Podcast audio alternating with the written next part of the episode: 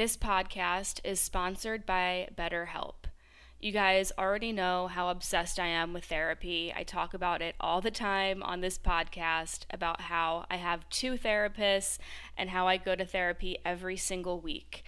Well, I've been going to therapy for years, but once 2020 hit, the year of chaos for all of us, I really needed extra support. And BetterHelp has really been there to guide me through these chaotic times. Uh, I've been dealing with anxiety, depression, and I also have been in this recovery space for disordered eating and just a host of other issues. So, BetterHelp will assess your needs and, and match you with your own licensed professional therapist.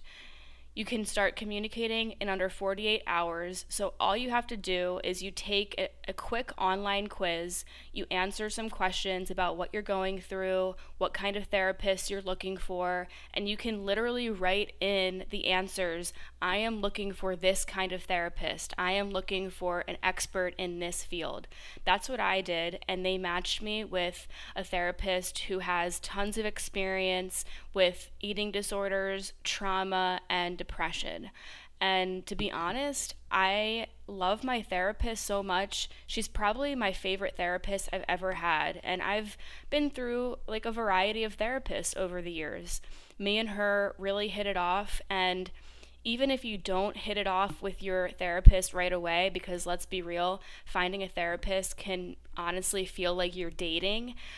Don't worry, you can always change therapists as many times as you need. No questions asked, no charge or anything like that. So you can always change your therapist and then get matched with a new one that day. So, BetterHelp uh, is not a crisis line, it's not self help, it is literally professional counseling done securely online. And what I love about BetterHelp is that they have a journal feature. So if you're going through something challenging through the week and you don't have an appointment until, let's say, next week, you can write a journal entry. It's all online, it's secure. And if you'd like, you can share that journal entry with your therapist so that they are on the same page. They're caught up. They know exactly what you're going through. They know whatever triggers you've been dealing with over the week week. And what's awesome about BetterHelp too is that your therapist will respond. So you can actually communicate with your therapist in between your your sessions. So it's not like you only get get to talk to your therapist once a week. You can check in with them frequently in between your sessions. You can catch them up to date. You can kind of communicate with them every day if you wanted to. And the online journal feature is really nice for folks who are new to journaling or just need that extra support. So, communicating with your therapist more frequently could really benefit you if you're going through a rough time. BetterHelp is more affordable than traditional offline counseling, and financial aid is available if you are struggling right now. BetterHelp wants you to start living a happier life today. You can visit betterhelp.com slash vibe. That's better, H-E-L-P dot com slash vibe and you can join over 1 million people who have taken charge of their mental health with the help of an experienced professional. You deserve the support, you deserve the healing, and you are not alone. There are so many people who are struggling with severe anxiety, depression, trauma, all of these things, and you don't need to suffer in silence anymore. So visit betterhelp.com slash vibe for a discount on your first month of online therapy. That's BetterHelp, H-E-L-P dot com slash vibe. And that discount code will get you 10% off of your first month of online counseling at betterhelp.com slash vibe. Welcome to the Vibe Within podcast. I'm your host, Gab Cohen. Each week, we will connect through stories and conversations about wellness, yoga, addictions, spirituality, mental health, rituals, and everything in between. The goal is to transform our traumas into strengths to create the change we desire in our lives. My mission is to help others by shining awareness on real life topics so we can learn new ways to heal physically, emotionally, and spiritually. Whatever you are going through in this moment, you are not alone, so let's connect and heal our vibe within.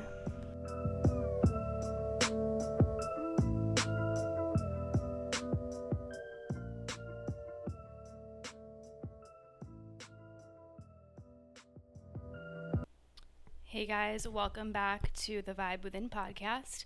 I'm your host, Gab Cohen, and Today, I am resharing an episode from last year with Erick Godsey.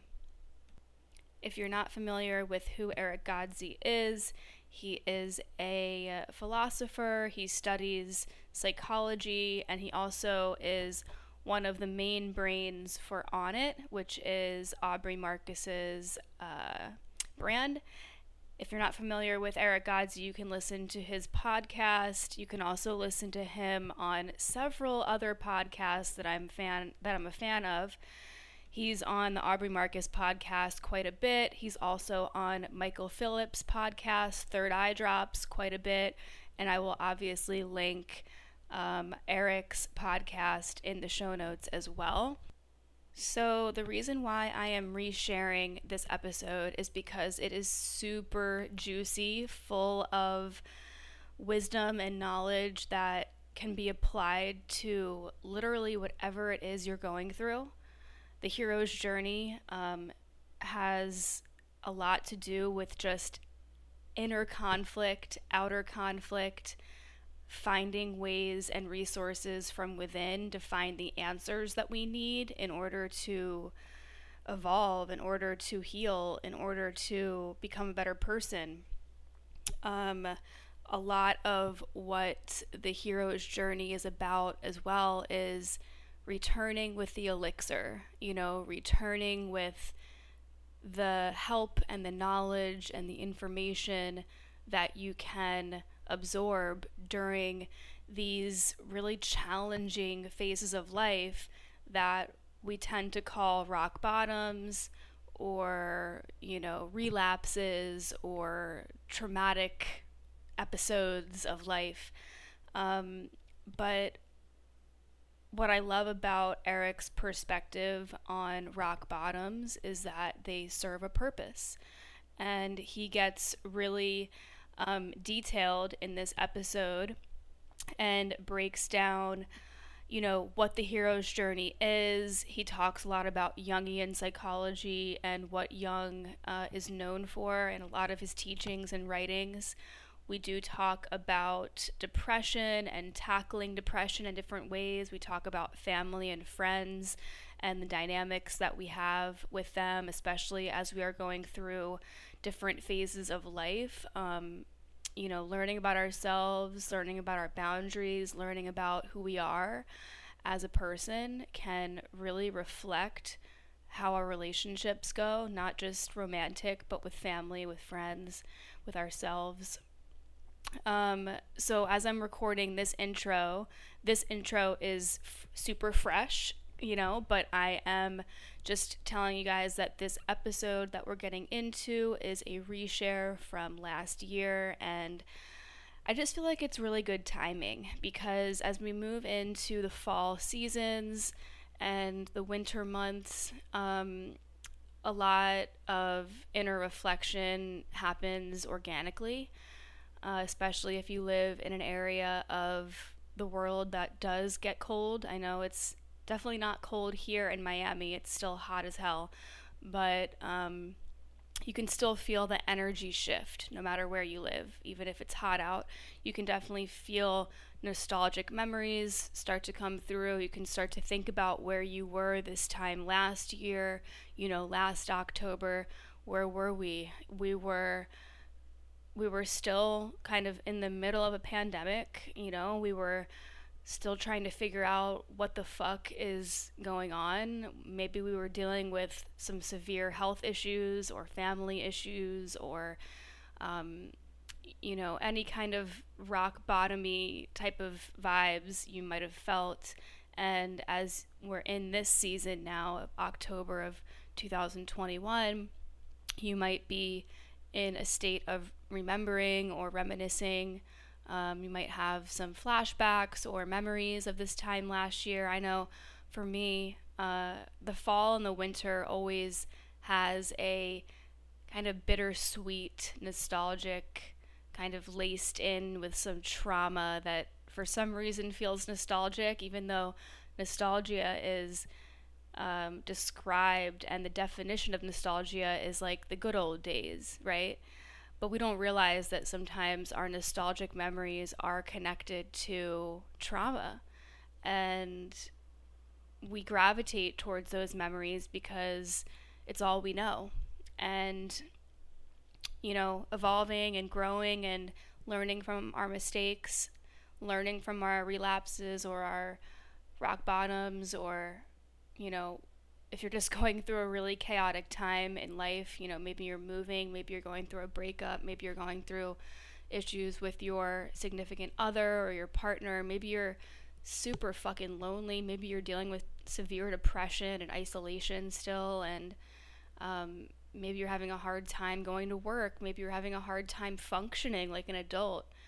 Um, these are all hero's journey type situations where we know something is wrong, right? We know that we need something to change. We need we need to answer the call within us that is prompting us to make a change, pivot, you know, move directions, change our habits, which is really challenging. Um, so, this episode, I hope, will bring you some um, some positive kind of affirmation, some information about psychology. Erick really has a, a profound way of explaining things in a very articulate and easy to digest way. I remember like the first time that I listened to a podcast with Erick on there, it was years ago. I want to say like a f- few years ago. Um, and I really just clicked with the way that he was describing things. And I've been, you know, a self studied um, psychology student for years, um, but he's actually gone to school for psychology and philosophy, and he's just a well a well of knowledge. And the way that he explains things, it can be applied to everyday scenarios. It's not just about, um, you know, stories and myths. It's about applying these stories and these teachings that are so potent and kind of extracting what they have to offer and bringing them into real life, in, into what we're going through right now, you know, with this pandemic, with mental health, with social media.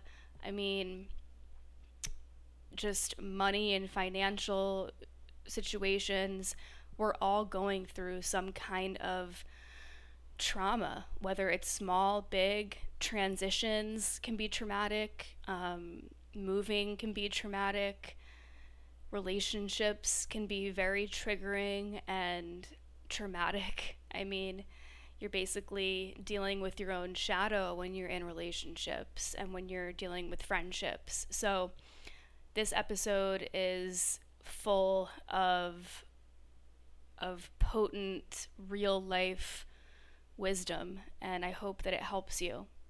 And Erick Godsey, he delivers. I mean, this entire episode, he just throws down so many knowledgeable concepts and theories and everything that he's learning right now in psychology and the hero's journey. He really dives deep into what exactly the hero's journey is in very great detail. So, if you are one of those people who is trying to learn about that and learn about how to transform our traumas into our medicine, this episode is definitely for you. And you could probably even get like really benefit from grabbing a notebook and taking notes because he really describes with so many details and different angles uh, everything that he's learning and everything that he talks about on his podcast, which is a really good podcast. It's called The Myths That Make Us the way that he ties in all of his teachings and spiritual teachings and education that he that he pours himself into it's really beautiful because he's all about finding tactical ways to heal depression and to move through these breakdowns that we can actually look at as breakthroughs and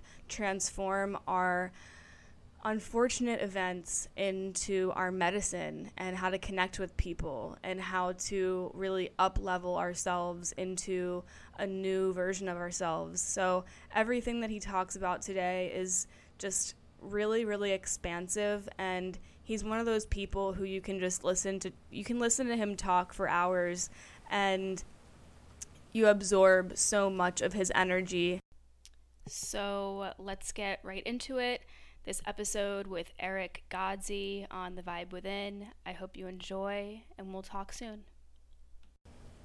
Beautiful. Fuck it. and yeah, so I was asking you about um, how often you do float tanks, and you said you said every couple weeks if you're having an emotional kind of time. Yeah, basically, um, it it almost only happens if work starts to get overwhelming, and I just have to take a step back out of everything um, I've probably done it maybe 10 times. And the most recent time, I combined it with ketamine for the first time, and that was super powerful. And that might be a new modality that I use. And was that through like one of those nose sprays or was it intravenous? Yeah. Okay, cool. Yeah, it was the sprays. Yeah, I've been I've been looking into that too because there's a lot of ketamine clinics popping up pretty much everywhere that do like the intravenous stuff but the protocol is actually really intense like like you have to kind of sign this whole like protocol plan and most of them want to do like 16 sessions and they require you to go with someone to sit in with you for like 5 hours. Yeah. Pretty intense. It's amazing medicine if done with the right set and setting. Yeah. Um, so I found you through, you know, social media and the whole interwebs of podcasting and Onnit and whatnot. And yeah. I've heard you speak on a lot of podcasts and I feel like I was gravitated towards what you speak about and your work so much because you are always learning about something and you're self-studying and you're it it just seems like you're always um, submerged in something. So I wanted to ask you what you're kind of learning about right now or what's in the forefront of your mind at this moment in time. Yeah. Um, so there's a productivity system called Getting Things Done that was created by a man named David Allen. And he's regarded as probably the productivity guru and CEOs at major companies will pay hundreds of thousands of dollars for him to come into their office for a weekend and basically teach them how to process information. And I've been studying and dancing with his ideas for the last couple of months. And to keep it uh, as brief as I can, I think that he is Trojan horsing a spiritual system about how to manage consciousness in the most effective way and then using the language of productivity to teach it to CEOs but I really believe it is something that applies to everybody and the more that I get it right and I'm able to understand it well enough to teach it I want to make a course over it and I think mm-hmm. that it's probably um, so there's a psychology book called Maps of Meaning, written by Jordan Peterson, mm. and he's a clinical psychologist. I'm sure most of your listeners probably know who he yeah. is. Um, and there's this textbook that he worked on for probably about 20 years, where he says he rewrote every sentence of that book at least a hundred times. And for me, it's the most profound psychology book I've ever read. and I've read a couple hundred of you know the top main ones have been written in the last ten right. or twenty years, and kind of his core idea is that the structure of the human psyche on some level can be broken down into three parts and we all have a set of stories conscious and unconscious about what our world is right now and then we all have a set of stories conscious and unconscious about the ideal future that we want to move towards and then the third part is we have a set of hypothesized behaviors that we'll take to change our stories of where we are now to the stories of where we want to go.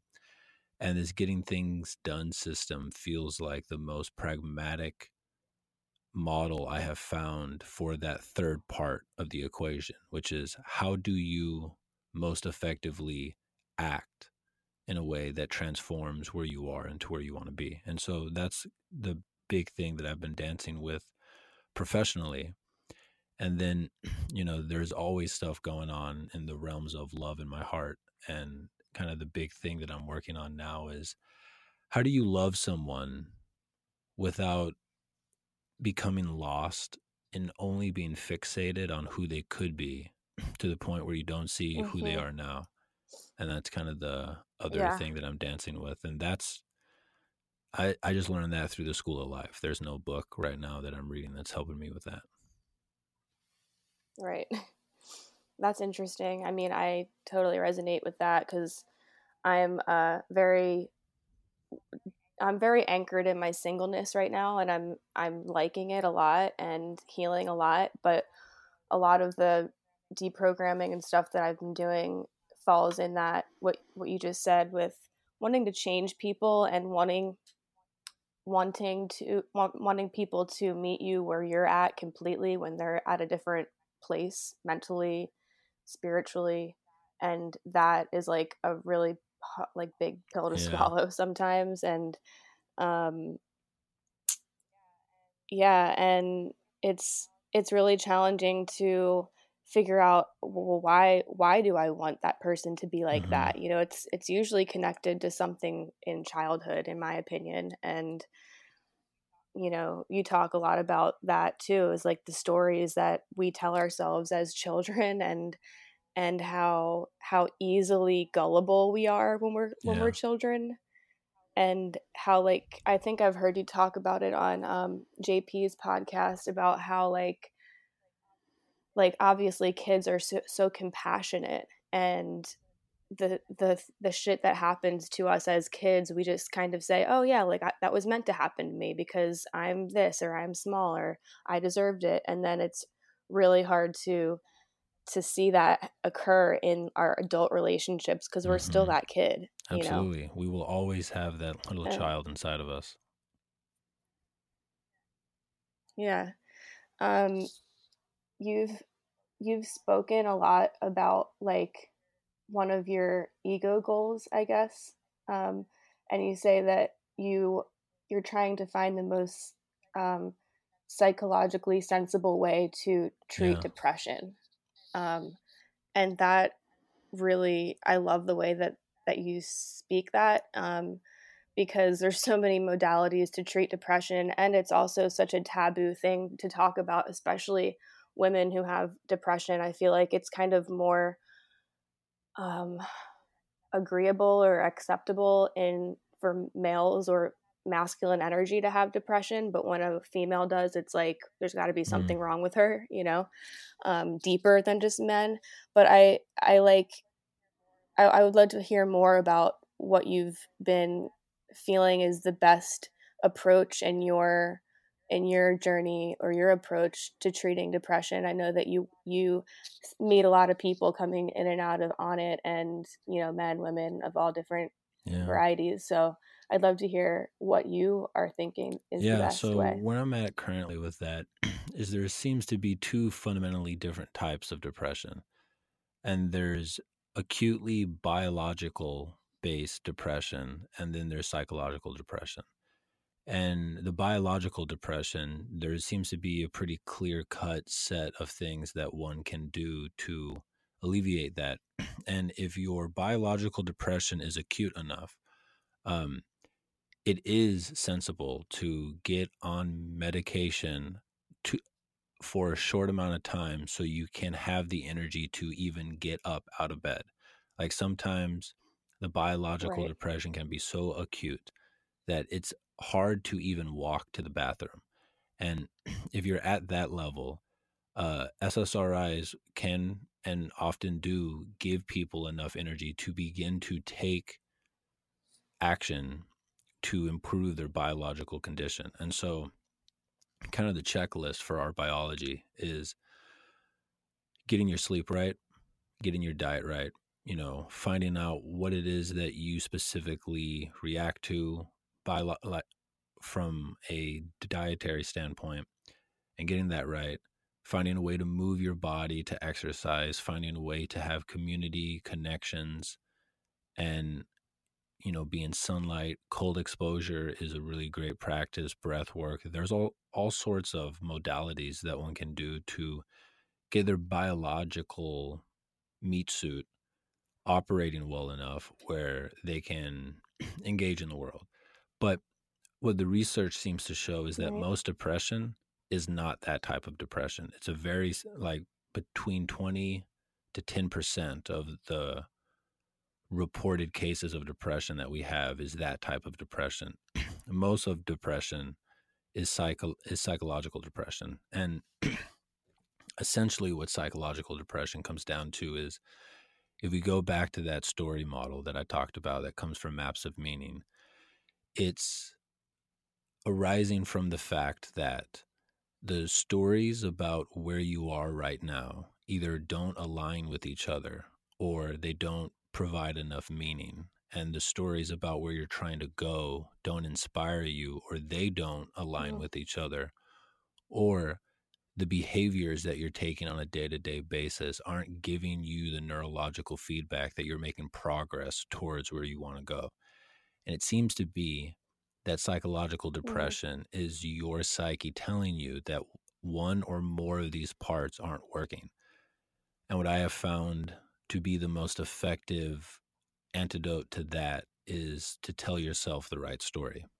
and the model that I have found so far that works for that is the hero's journey. That seems to be the archetypical meaning making story that has been used by all cultures through recorded history. And it comes down to retelling the story of your life in a way that feels heroic and aspiring, and then um, finding the ways of behaving that give your nervous system the feedback that you're making progress. And so, for example, there's a lot of people in our culture who have a story where it's essentially there is no God, there is no meaning in this life. Um, money is corrupt, and the best that I can do is, you know, chase momentary pleasure, maybe make some money so I can have a car and a home. And, you know, their soul just kind of slowly withers away. Um, and Mhm. we, each of us individually, have the um, opportunity of a lifetime of creating our own story about who we are and what we want to be. And kind of the guiding myth that I have that really resonates with me that I got from Carl Jung is this idea that the soul in each of us is like an acorn, and the acorn will do everything it can possibly do to become the oak tree. And each of our like souls has this potential of the person that we know we could be if we stop doing everything that we know does not align with that and we started doing all the things that we know do align with that and the hero's journey seems to be the map that helps people start to do that dance and just a quick cursory overview Right. of you know the 12 stages of the hero's journey is there's the ordinary world and the ordinary world is almost always where we feel the depression and the depression on one level is a call to adventure and that's stage two there are things that even the depressed person knows they want to do that if they were brave or if they were risk taking, or if they listen to the whispers that come, you know, like when they play music or when they dance or when they see that person that inspires them, that if they took an action that they haven't normally taken, that something special might happen. Uh, stage three of the hero's journey mm-hmm. is refusal of the call and that's where a lot of people stay for a long time is they hear the whispers in childhood like there's no way to get through your childhood and not hear the whispers of the call to adventure to the life that you want but a lot of people refuse the call and that's one of the fundamental stages of the hero's journey hmm. step four is meeting the mentors and that happens a lot now with podcasts like the people that you admire on one level is your soul showing you these people are behaving in a way that if we started to behave, we would be closer to the life that we want. And then stage five is crossing the yeah. threshold. And that's where you make the leap. That's where you leave your hometown or you leave the job or the relationship or whatever that you know is not for you. And then once you cross the threshold, that's where you enter the quote unquote unordinary world. And that's where magical shit starts happening. And just to go through these real fast, stage six is trials. Like you start to go through real lessons and tests. And then stage seven is approach to the inmost cave. And that's where you begin to confront your shadow. You begin to confront the conditioning that came to you in the ordinary world. You start to look at your wounds and all that stuff. Stage eight is the ordeal, mm-hmm. which is always, and again, this cycle is something that if you say yes to, you'll go through this hero cycle over and over at higher elevations in your life for the rest of your life because the work is never done. But the ordeal is whatever is the right. biggest block, the biggest quote unquote dragon in your life at this moment maybe it's a relationship with your mom maybe it's a relationship with your boss maybe it's starting that business that you know you want to maybe it's starting that podcast that you know that you want to and really confronting like the root fears that have kept you from doing that. And then stage 9 is seizing the sword which is always when you confront whatever the biggest dragon in your life is you recognize that you actually have the resources inside of you to face it and each time you face a new ordeal you get a new sword. You you get a new tool that you know you can use for the rest of your life. And then stage 10 is returning home. And then stage 11 which is one of the most interesting ones it's called resurrection. And basically what it means is um like if you have a very powerful mushroom experience and you realize that at the core of who you are is that you are the witness of your life. You are not Gabrielle. You are not Erick. You are the thing that watches Erick or Gabrielle. Mm-hmm. You'll forget. And it mm-hmm. always happens. And people who have tasted deep truth can can be very hard on themselves when they find themselves back pissed off at some mundane thing that they thought that they finally solved forever but stage 11 you know is resurrection. Mm-hmm. and it's remembering to remember. And you don't realize that you forgot until you remember the next time. And the goal is just to remember more quickly than last time with less self-judgment.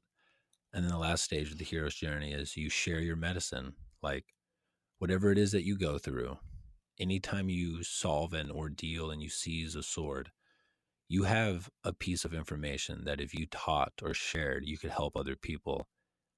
And studying psychology, like the mm-hmm. thing that gives us the most meaning is when we feel like we're contributing to something larger than ourselves. And that comes from serving the medicine. And so that's kind of the structure that seems to be, if you teach it to people and they really get it, that acorn energy in mm-hmm. them gets really stirred and they can start to, you know, go down their journey. This podcast is sponsored by BetterHelp. I seriously love BetterHelp so much. They're one of my favorite sponsors, and I will tell you why I love them so much. When I started this podcast, I was going through a really rough time. I'm talking drug relapse, drug addiction, drug abuse, relationship issues, anxiety, depression. I was going through one of the craziest moves of my life.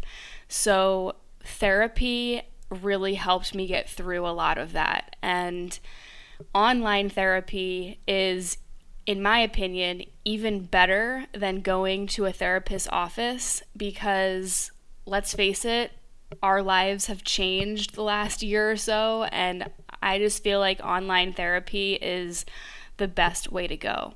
BetterHelp will assess your needs and match you with your own licensed professional therapist, and you can start communicating with them in less than 48 hours. They really do match you with, with a therapist so quickly. It takes in my case, less than 24 hours. It's not a crisis line, it's not self help, it's professional counseling done securely online. And there's a broad range of expertise available, which might not really be locally available in all areas.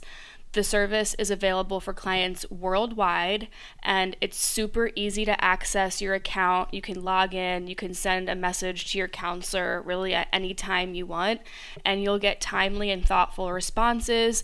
Plus, you can schedule weekly video or phone sessions, whatever you prefer.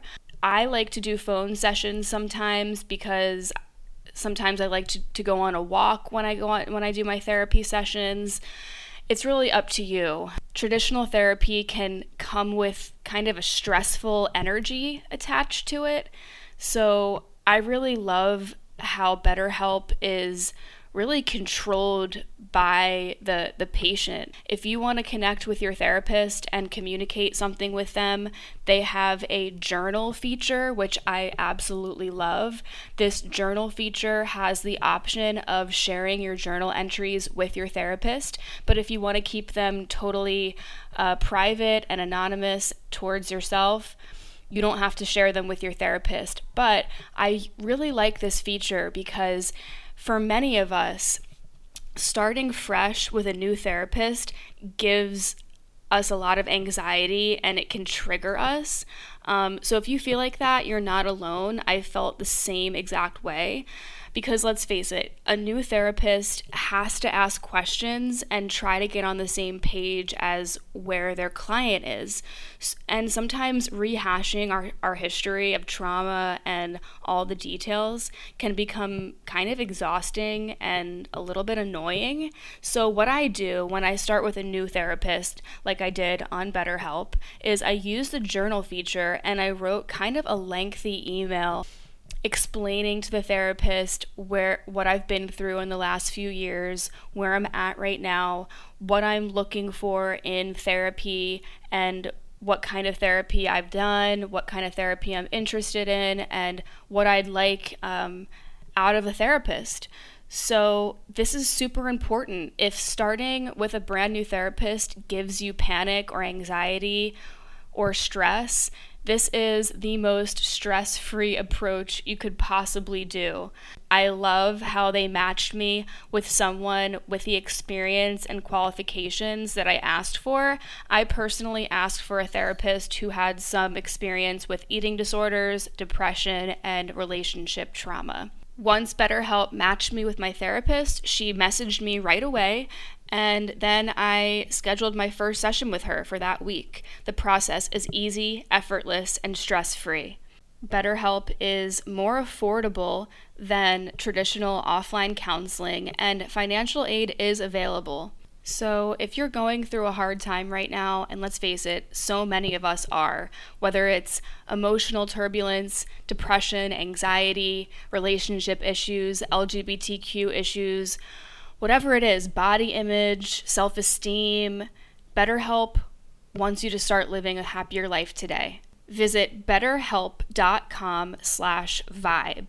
That's BetterHelp, H E L P, and join over 1 million people who have taken charge of their mental health with the help of an experienced professional. Vibe Within listeners, you get 10% off of your first month of online counseling at betterhelp.com slash vibe. That's better, H-E-L-P dot com slash vibe.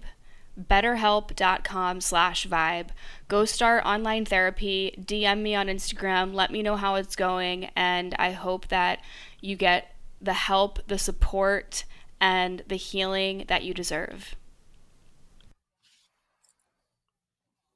Yes thank you for going through all those. That's really i just love how you did that. Um a, a, few, a few things that really caught my ear is that what you just said basically is the the hero's journey is the medicine like basically from the universe. So like the in my opinion the challenges and the the darkness that we face is literally the universe saying hey this is this is what you need to do and this is what you need to work on because this is connected to exactly. your passion or truth. As much as I think yeah. that the word passion is kind of overused, that's pretty much why people are depressed, right? When we go back to like what we were just saying with the depression is that they're off kilter, off balance, or off the railroad and they're not sure where they are and maybe maybe they're in the wrong relationship or the wrong job like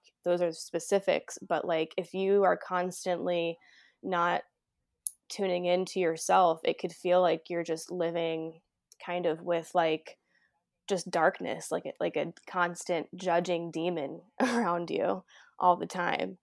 And what you said about when you when you find people who are speaking your language kind of and you're like, "Oh, like I that person like really feels in in alignment or what everyone's doing on podcasts. that's pretty much what everyone's doing is finding people who they want to talk to and they want to connect to and they they feel like they're understood by people who they don't even know but it's because they're speaking truths that they deeply do know within them that they're not hearing anywhere else Absolutely. in their physical reality you know and um I don't know if you're familiar with Lacy Phillips but she's like a she's like a new age kind of manifesting um person and she has like a a different different protocol than just like your be positive and affirmations and stuff like that and it's she's yeah. just very like truthful and honest and brutally honest sometimes and it's really cool and she use she uses the term expanders. So she says like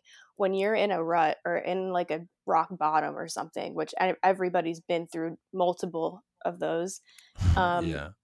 that if you're trying to up level and get out of it and get a new job or get a better relationship or move or whatever the fuck it is that you want to do you need to have like expanders around you who already have the thing or who already walk and talk the talk and and um, who already have a level of success that you know you're capable of so it's all about self-worth pretty much and like when you're depressed you don't have self-worth because you don't even know what you want or who you are so the hero's journey I love that you intertwine that with everything that you talk about and everything that you do because it's literally the universe just saying, "Hey, here's here's all these tests and all these um all these things that you go through in your life that you think happen to you.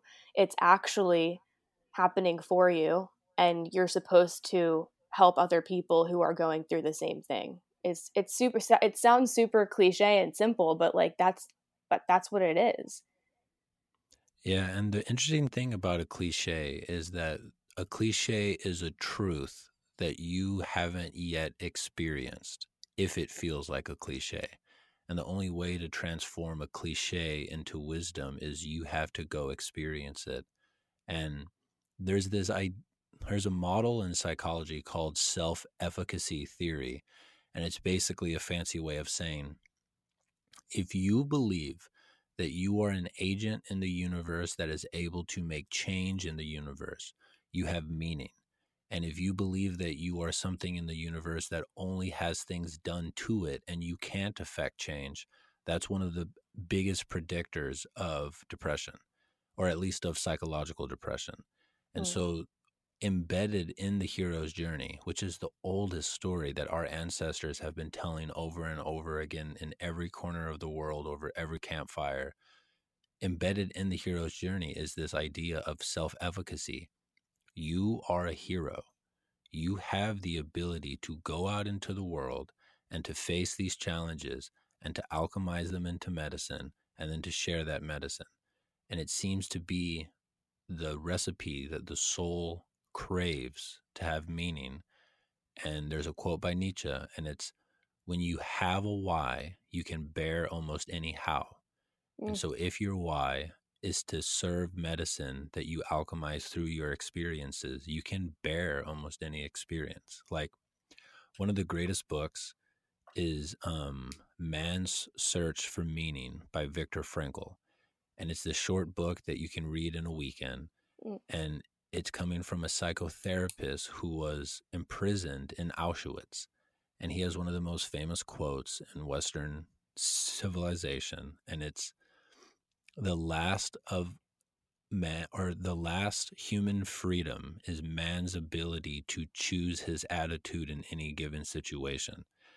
And he wrote that sentence while in Auschwitz. Wow. And if he can claim that in Auschwitz while he's watching his brothers die, we all can claim that too. Yeah. And there's this beautiful idea that if you dare ask the universe that you want to be great, and I think any soul wants to be great, and it's the ego that hides from that. Every trial and challenge that comes your way is the universe saying, Yes, okay, I will make you great. And what that means is you have to walk through these dragons. Yeah. Right. Like if you want to be great, you have to pass these tests and and you know walk through the muddy the muddiness of what a rock bottom feels like without you know dying with your despair and thinking that you're the only person that's going through it you know? And absolutely and that's... one of the ideas about a rock bottom and this is one of the things that um, jordan peterson talks about in maps of meaning is when you have your map of where you are where you're going and the hypotheses that you're going to take behaviorally to get there your map is always incomplete because you are a finite creature embedded in an infinite reality. And rock bottom, quote unquote, is when your story breaks. Mm-hmm. And even though that's very painful, it's the best possible thing that can happen in the sense that you just got feedback from the universe that your story was incomplete. It Literally. and now that means that you can remake it more adaptive.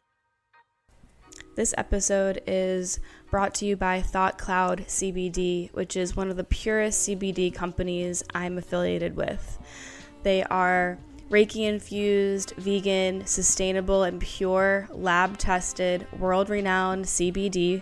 And they have a variety of products from tinctures to topicals and even face masks and facial cleansers that are infused with CBD in them.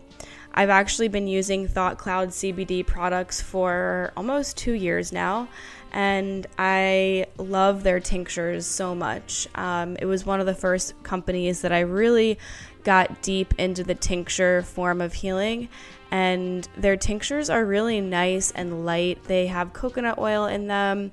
They don't have all these crazy flavors with additives and you know different types of chemicals that you don't want to be in your CBD. You just want exactly what you are getting. And the reason why you take CBD is to heal. So you don't want any of those junky fillers in there. And C- CBD is not meant to have that stuff in it. So Thought Cloud is all about healing. And I recommend using their tinctures for anxiety, depression, inflammation, gut health, autoimmune flare ups. And I also use their CBD facial cleanser bar soap, the CBD mud mask that you guys always see me posting about in my stories. So if you'd like to check out Thought Cloud, you can follow them on Instagram. Just type in Thought Cloud, or you can purchase anything off their website, thoughtcloud.net, and you can use discount code Gypsy Love Flow for a discount. And if they're ever having a sale, you can also use my discount code Gypsy Love Flow, and that will give you extra money off, even if it's like a 70% crazy sale that they have. Sometimes they have sales during the season. So go ahead, check them out, thoughtcloud.net. Use code GypsyLoveFlow for a discount at checkout. And so every there's a quote that will feel like a cliche to those who haven't experienced it, but breakdowns are breakthroughs. 100%. When your story breaks, you have the opportunity to remake it in a better, stronger way. And then whatever broke your story, that becomes medicine that you can share with people. Mm-hmm. Yeah, it's like when things aren't going in maybe the proper direction or the universe is like nah you need to like i feel like you know how our body communicates with us? Like if we're if we're not taking care of our body it'll like tap us on the shoulder and then it'll start like you know telling us in different ways and then it just starts screaming at us. Yep. Um that's what the universe does in my opinion. It's like okay we're gonna keep giving you signs and keep giving you hints like for me for eh, just to give an example i was like living in miami for a while teaching yoga full time and i kept thinking i think that i should move. I don't know if i should if miami is good for me right now and this and that. And then I hit a rock bottom because the universe completely fucked my world over and upside down by having me get um, scammed by a realtor. She stole our money, and I had to put all my stuff in storage, and I was homeless, and then I moved. So it was like it, the universe can be brutal at times, and yeah.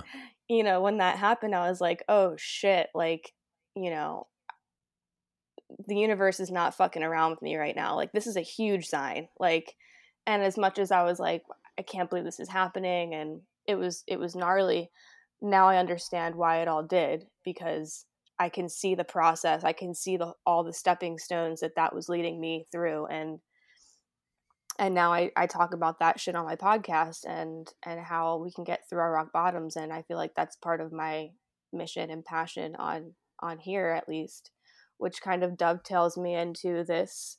I kind of wanted to ask you, like, why about your upbringing and like um, why psychology and depression in particular is so important to you, and and yeah. what what your upbringing was like, and what your family dynamic was like as a kid. Yeah, that's a great question. Um, very early on in my life, probably around like five or six. Um, so my mom has had uh, cyclical severe depression throughout my childhood. And I learned very young, or the story that I told myself was if I say the right thing or if I do the right thing, I can make mom happy. And if mom's mm-hmm. unhappy, it's because I didn't know how to say the right thing or I didn't know how to do the right thing. And my mom's love for me was so unconditional but that her depression would seize her and she would be in her room in her bed for days and you know and i wouldn't see her.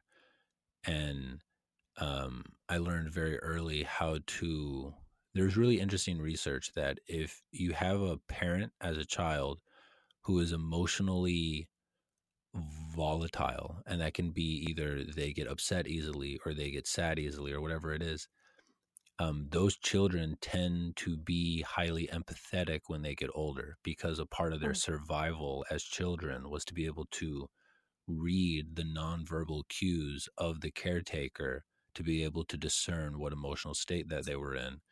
And so my interest in psychology very likely started there. And my mom tells me the story that I would come home from elementary school and I would uh, sit her down at the table with me when I got home, and I would basically tell her how the children acted, and then I would ask her why they acted that way. And it was just this constant. Oh man. Yeah, and so it's been with me since I was a child, and um, yeah. So I have my parents got divorced when I was ten, and I don't think I really ever connected to how hard that was my dad's relationship with me is interesting. Um, he was never overbearing. He just kind of wasn't there. Like all my memories of him from childhood is he's basically sleeping. He he was a police officer and he worked at night, so he was mm. always sleeping during the day. Right. And I just remember him kind of like not being there. And then once my parents divorced and he moved out, it just kind of it felt more of the same. Um, and so I went and I started to find my mental or my male mentors through books. And like I got really into uh, Houdini was the first person I started to read about alongside Greek myths. Like I make the joke all the time about how fucking weird of a kid I must have been because I was reading Greek mythology when I was in like third grade. Um, you were just tapped in. it's a funny story. So the reason I started reading Greek mythology is these two outcast kids uh, started an Egyptian mythology club in third grade, and they wouldn't let anyone else join. And I had this wow. really acute. I was a huge kid, like I was really big, and um, I also had a pretty strong moral compass, and so I wouldn't bully people. But the moment I saw someone being a bully, I would go bully the bully, and mm-hmm. um, you know, because I had the aggression, but I wanted to find a way to get it out that felt uh, right. And so when they started that, I was like, that's fucked up. And so I was like, I'm going to start a Greek club, and I started like a Greek myth, a Greek mythology club, and nobody joined so I was just reading books alone in the library and shit. And I just like it it absorbed me and I love it. But so Houdini was the first one. And then I got into Da Vinci. And then I slowly found my way into like philosophers, but this is getting into high school. You know, because I started reading and then puberty started and then I stopped reading and it was all about playing basketball and trying to sleep with girls and then mm-hmm. I tore my rotator As cuff, right? and then I tore my mm-hmm. rotator cuff when I was a junior in high school and I that was my first rock bottom because I was really convinced I was just good enough at basketball and just dumb enough about understanding the world to really believe that I could have been like an NBA player. And truly my like highest ceiling in basketball if everything had gone right in that area is I'd probably be like a bench player in a European league making like twenty eight thousand dollars a year chasing this dream of trying to be in the NBA. Yeah. Probably have a child with a woman in the US that I don't ever see. And so it's like I have thought that path through and it's good that it didn't unfold the way that it did. Right. You could see that trajectory and you're like, nope, okay, cool. Yeah. And so then it was after that that I got really into psychology and philosophy with the same type of ego that I had in basketball. And it was like, I'm going to be the greatest ever. And so that's when I, you know, started to read a lot there. But the root of why I'm concerned with depression is because of my relationship with my mom growing up. And um, I can't help but project that wanting to help my mom onto wanting to help the culture because I can see how sick it is. And for a yeah. long time, it was about trying to heal depression. But now, where I'm at is it's what is the most adaptive story that I can share with Western culture? Because I think that that not only solves depression, but it helps people. It helps people who aren't sick even live better lives. And so instead of trying to fix what's wrong, I'm trying to focus on what's the most healing thing for everybody. And I think that on one level, that's the hero's journey. Yeah. And a huge part of the hero's journey is connection. And 100%.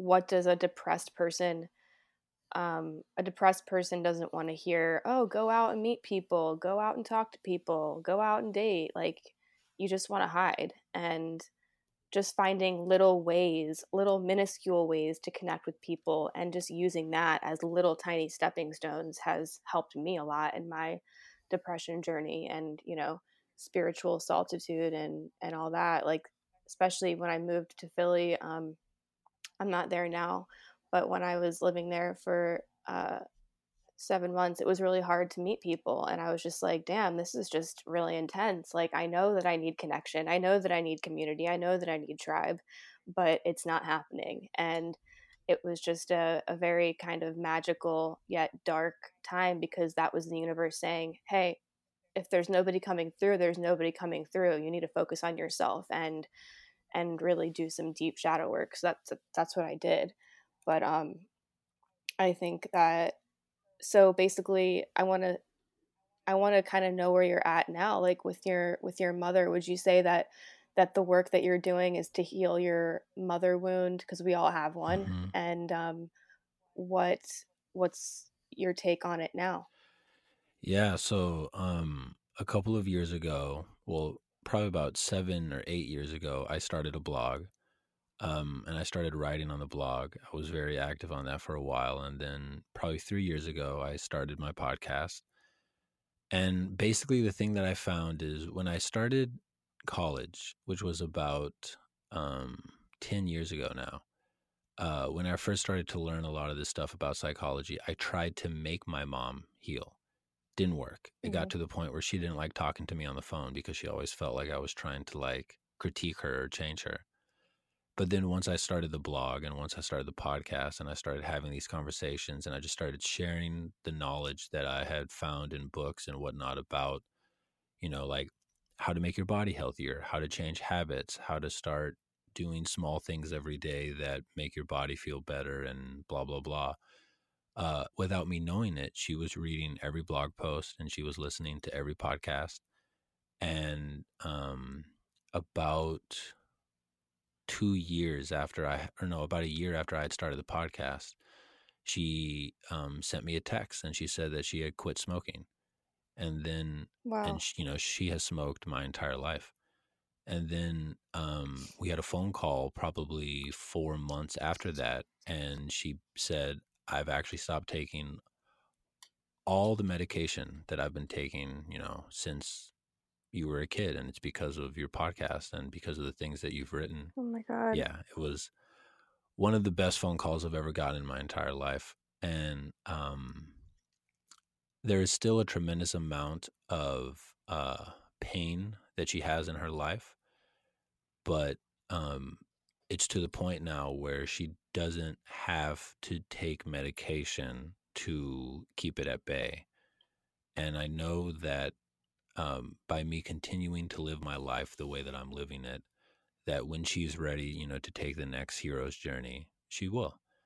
And I went and right. I did ayahuasca for the first time four months ago, and it was the yeah. I I can't. I go ahead. I I heard about your journey and it was amazing. I want to hear more. You. Yeah, um, truly the most transformative experience of my life, and uh, I have a very deep feeling that within the next year or two, I will be doing ayahuasca with my mother, and I feel that that's so dope. That will be the next, you know, huge thing because there's a lot in her life that she has yet to truly um, let go of and forgive herself for, and to have compassion for the people who transgressed on her in those ways.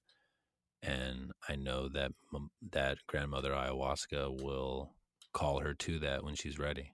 So that's kind of where I'm at with yeah. her.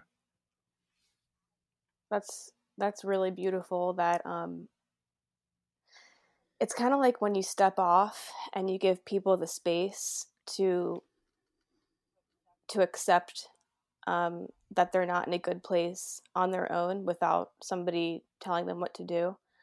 Um, so you were pretty much her expander without you even needing to like try. Yeah like because you stopped trying and then you were her expander and i'm doing um, my my fair share of mother healing um, mother wound healing as well because i am um, temporarily living with my mom and my stepdad and i never in a million years would have thought that i would be living uh, here and um, because when i lived with them in middle school and high school, it was very toxic, very traumatic, very unhealthy, and um, but we're all in different mental spaces now, and um, especially me. Um, and it was it's been a very big test for me to to be okay that I'm here and and have to lean on my family for help. But it can be very triggering at times because um, when you're in the whole self development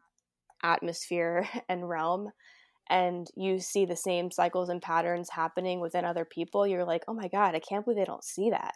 Oh my god, I can't believe they're they're still fucking doing the same thing over and over again. And it's like, whoa, like I gotta kind of step back sometimes and be like, this is my journey and my mom's journey is way different. Yeah. And there's to be things that I don't agree with with the relationship with her and my stepfather that will never um, maybe never heal and that's okay because i'm i'm entitled to my opinion and i can't sit sit there and tell her how to live her life or what to say or what to do um, because but that comes from an inner child wound as well because I saw my mom go through a lot growing up, you know, after my parents divorced and it was just very traumatic and weird and and whatnot. So yeah, like I feel like but that's like I feel is one of the most intense hero's journeys that any of us can go through is the healing of the mother wound and um just like the Ram Dass quote that everybody quotes, but it's so fucking true.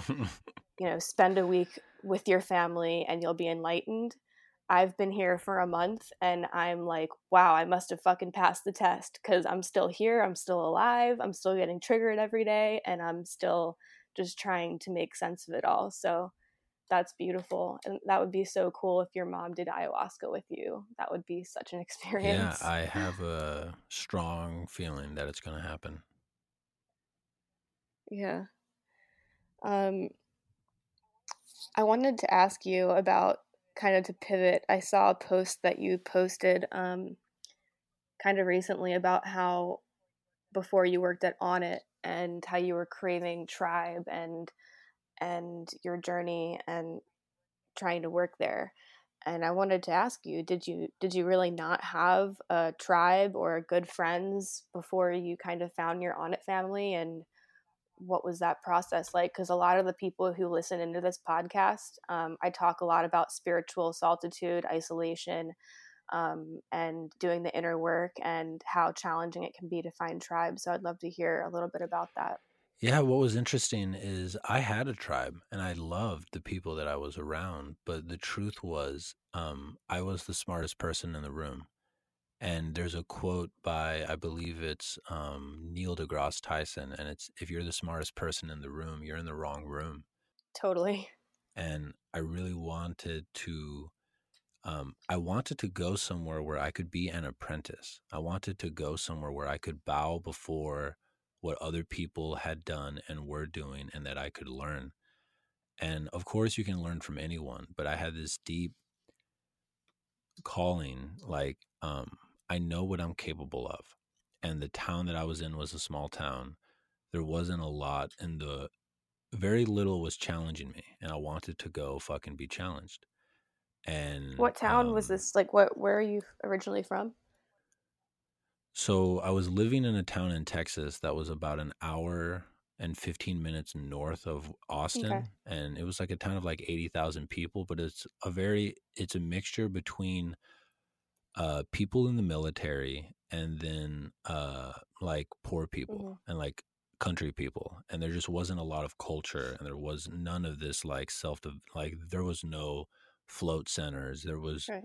no one talking about psychedelics being used as medicine um, i was the one trying to talk about those things in that environment and like the people around me were amazing but um, i was i was the mentor and I felt like I was still a boy and it was like I need to go somewhere and learn. And Onnit was the only place that I felt called to go. Like I have I was doing well enough as like a personal coach and as a podcaster where I was able to at least pay my rent and eat Chipotle like four times a week. But goals. Um goals. but I just knew that I wanted more and oh man, since coming to Onnit and being here for the last two years, I have learned so fucking much, and um, I have found so much tribe.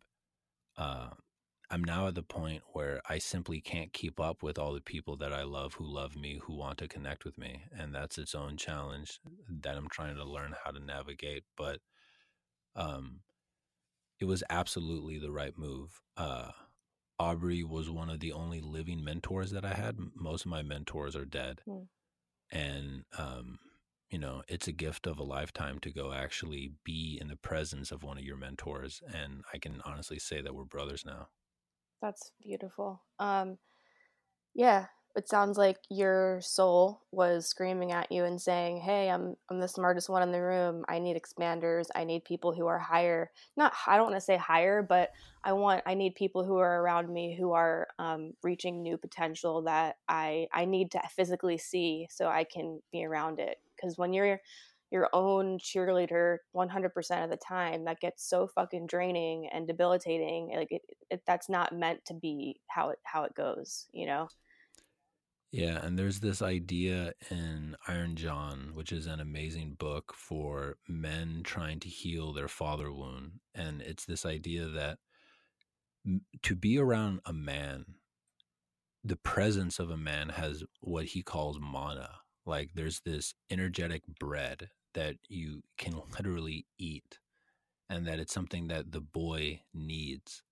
And I didn't get it from my father. Mm and uh, being around Aubrey and Kyle Kingsbury have been the two men in this tribe here who have shown me through actions how to be a man. I didn't have that from, you know, like I can only read so many books, but the mana doesn't come through the books. It comes through people's bodies. Right. It's the physical and, energetics of it. Yeah, and so that's been one of the greatest teachers that I've had these last two years is just to witness the two of them, because they're very different. Like Kyle is a father, and so he has a very different type of mana, mm-hmm. and Aubrey is this like very charismatic leader, and that's its own type of mana. And um, I can feel that like when I look at pictures of me when I first started, I look like I'm seven years younger and it's not that I look like I'm aged. Mm-hmm. It looks like I've deepened. Oh, totally. It's in every aspect of my being, and so that's been one of the biggest gifts. Is I knew I needed to be around men, and I wasn't around any men. Right, and you sought that out, and you like literally pinpointed your tribe, and that's like that was your soul telling you who who to gravitate towards. Um, yep. I um I would say the same thing as that's that's what I'm doing right now. Um, I, you know, An- Anahata. Um, oh yeah. So she's one of my. Um, she's just one of those people who I just feel very connected with, and she's come on the podcast, and um, she I, I've been in this not I don't want to say funk, but I'm like I really need a teacher. I really need someone like like what you're just saying. You you need people around you in the physical. I I've been calling that in. I've been manifesting that and asking the universe for that. And she like randomly tagged me in a in one of her videos, like I want to say a few weeks ago, right when I was calling this in. Hey, I'm having a shamangelic, my first shamangelic healing, and I, am tagging you, you soul sisters, because I feel like you'd be interested. And um, I was like, fuck yeah, like I I'm pretty sure I'm gonna do it because it's like it sounds like such a beautiful um, experience, and she's just teaching all the realms that she uses in her healing work. And it was just a huge sign, like the universe saying, "Yeah, you do need in reality teachers now. Like you've done enough of the work alone, and you need you need to sought out um, spiritual teachers who are going to like bring you to a new level, pretty much." Yeah, there's a quote when the student is ready, the master appears. And that's what happened for you. That's beautiful. Definitely. Definitely. Well, um we're kind of getting to close to an hour right now. I kind of wanted to ask you a few quick fire questions if that's cool. Absolutely. Um have you had any crazy synchronicities that pop out to you that are super magical that has that have happened recently? Yes. Okay. Uh, this just happened um, two days ago. um, I started saying a prayer, uh, and somebody gave me this prayer, uh, and it's some old, it might be Hindu prayer about calling in your soulmate. Mm. And it's, bless me that I may choose my life companion according to the laws of perfect soul union. And um, I had a moment in Tulum when I was doing an ecstatic dance under the full moon on the beach, and it was fucking transcendent and beautiful. And I just had this. Tulum is fucking magical. Holy shit. yeah. And I was looking at the full moon, and I just, um, I have this recurring theme in my life that I kind of like talk to the full moon and I feel like it's God talking to me and like she'll give me downloads. Mhm. And I just told her like I'm I'm I'm ready to meet my soul companion. And um the relationship that I'm in right now that I talked to you before we got on air, Mhm. I can feel that she isn't going to be the one that I'm going to have children with, but she is the one in my life right now. And so, anyways, I said this, I started saying this prayer uh, probably about three or four days ago. And two days ago on the 13th, and my favorite number is 13, um, I had this download while I was journaling in the morning of like, go get her Valentine's gift today. Don't do it tomorrow, just go do it today. And Mm. so after work, I go to this famous bookstore here in Austin called Book People. And um, when I walk in the store, I kind of tell myself, don't think just whatever calls to you, just go get it. And so I'm walking through, I'm finding all the perfect like knickknacks and gifts that reference like inside jokes that we have, blah, blah, blah. And I'm walking upstairs to get her a deck of tarot cards that I know that she loves. Yes. And what Book People does is they'll host authors when they have book launches, and the authors will come in and they'll speak. Mm. And while I'm upstairs, um, I hear this woman talking, and she has a sold out crowd in front of her of probably about like 50 people packed into this bookstore, and it's a really beautiful venue. And um, I hear her talking, and she's saying, um, you know, the thing that's kept me from writing my book has been all the partying and all the drinking that I was doing. And this woman that I'm dating, she has a manuscript. She has a book that she wants to write.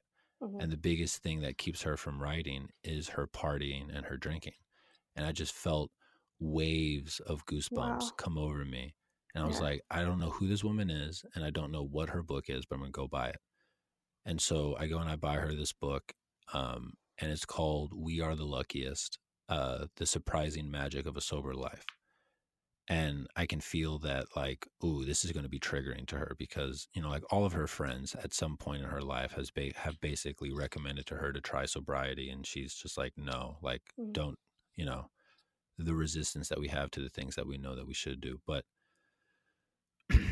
I read a note in that book basically saying, like, um, I have no idea who this woman is. I did not intend to buy this book. And then I explained to her what the synchronicity was. And then I told her, I don't care if you read it. I don't care if you ever stop drinking. I don't need you to. All I care is that this felt like a message from God to me, and I'm going to answer the call to share it with you. I love you as you are. And then, um, you know, I went over to her house afterwards. I gave her all the gifts. She almost passed out because it was so awesome, you know, and it was a great night. oh my god. And um, That's so cute. yeah, so I that love is the that. that's the most recent synchronicity, and it was just it was so loud. I couldn't I love deny that. it. Right. It's like it's so loud that it's like, oh, okay. Like I've had several synchronicities happen. It's kind of like I feel like I'm in like some kind of trip. But um I I like to describe it as the universe has like such a creative and artistic and personalized way of creating these synchronicities that it's almost like, oh shit, like you just feel like the universe is literally with you at all times like like you're your friend and they're just like creatively articulating these little projects like you can tell that it's like thought out you know what i One hundred mean percent. And and it's like really go on. I'm sorry. go ahead no no go ahead a really powerful thing just to share is um you cannot have expectations because that happened two days ago and yesterday she went out got drunk and i haven't heard from her uh, in like 12 hours and it's just it's one Right. of those things that like you can only do your half and you have to release the expectations of the people responding to you in the way that you think they should. And it's the same thing like it's the lesson i've learned with my mom and that you cannot make other people change. You can just simply do your half 100% Mhm. and release what comes after that. You can hold space for them and sometimes it's just hard for people to to you know be around people who are constantly up leveling and and yeah. especially in the sober lifestyle. I've been um, sober now for a little under a year. Um, Congratulations, that's and, huge. Yeah, and like the the twelve step um, recovery process has been cool, and meditation support groups and stuff like that. But it also is really hard to to be in this soberish lifestyle when that's all you that's all I knew for over a decade. And yep. a lot of the trauma that I'm healing and that a lot of the people who are listening in, I talk about this a lot, drugs, alcohol, sex, toxic sex.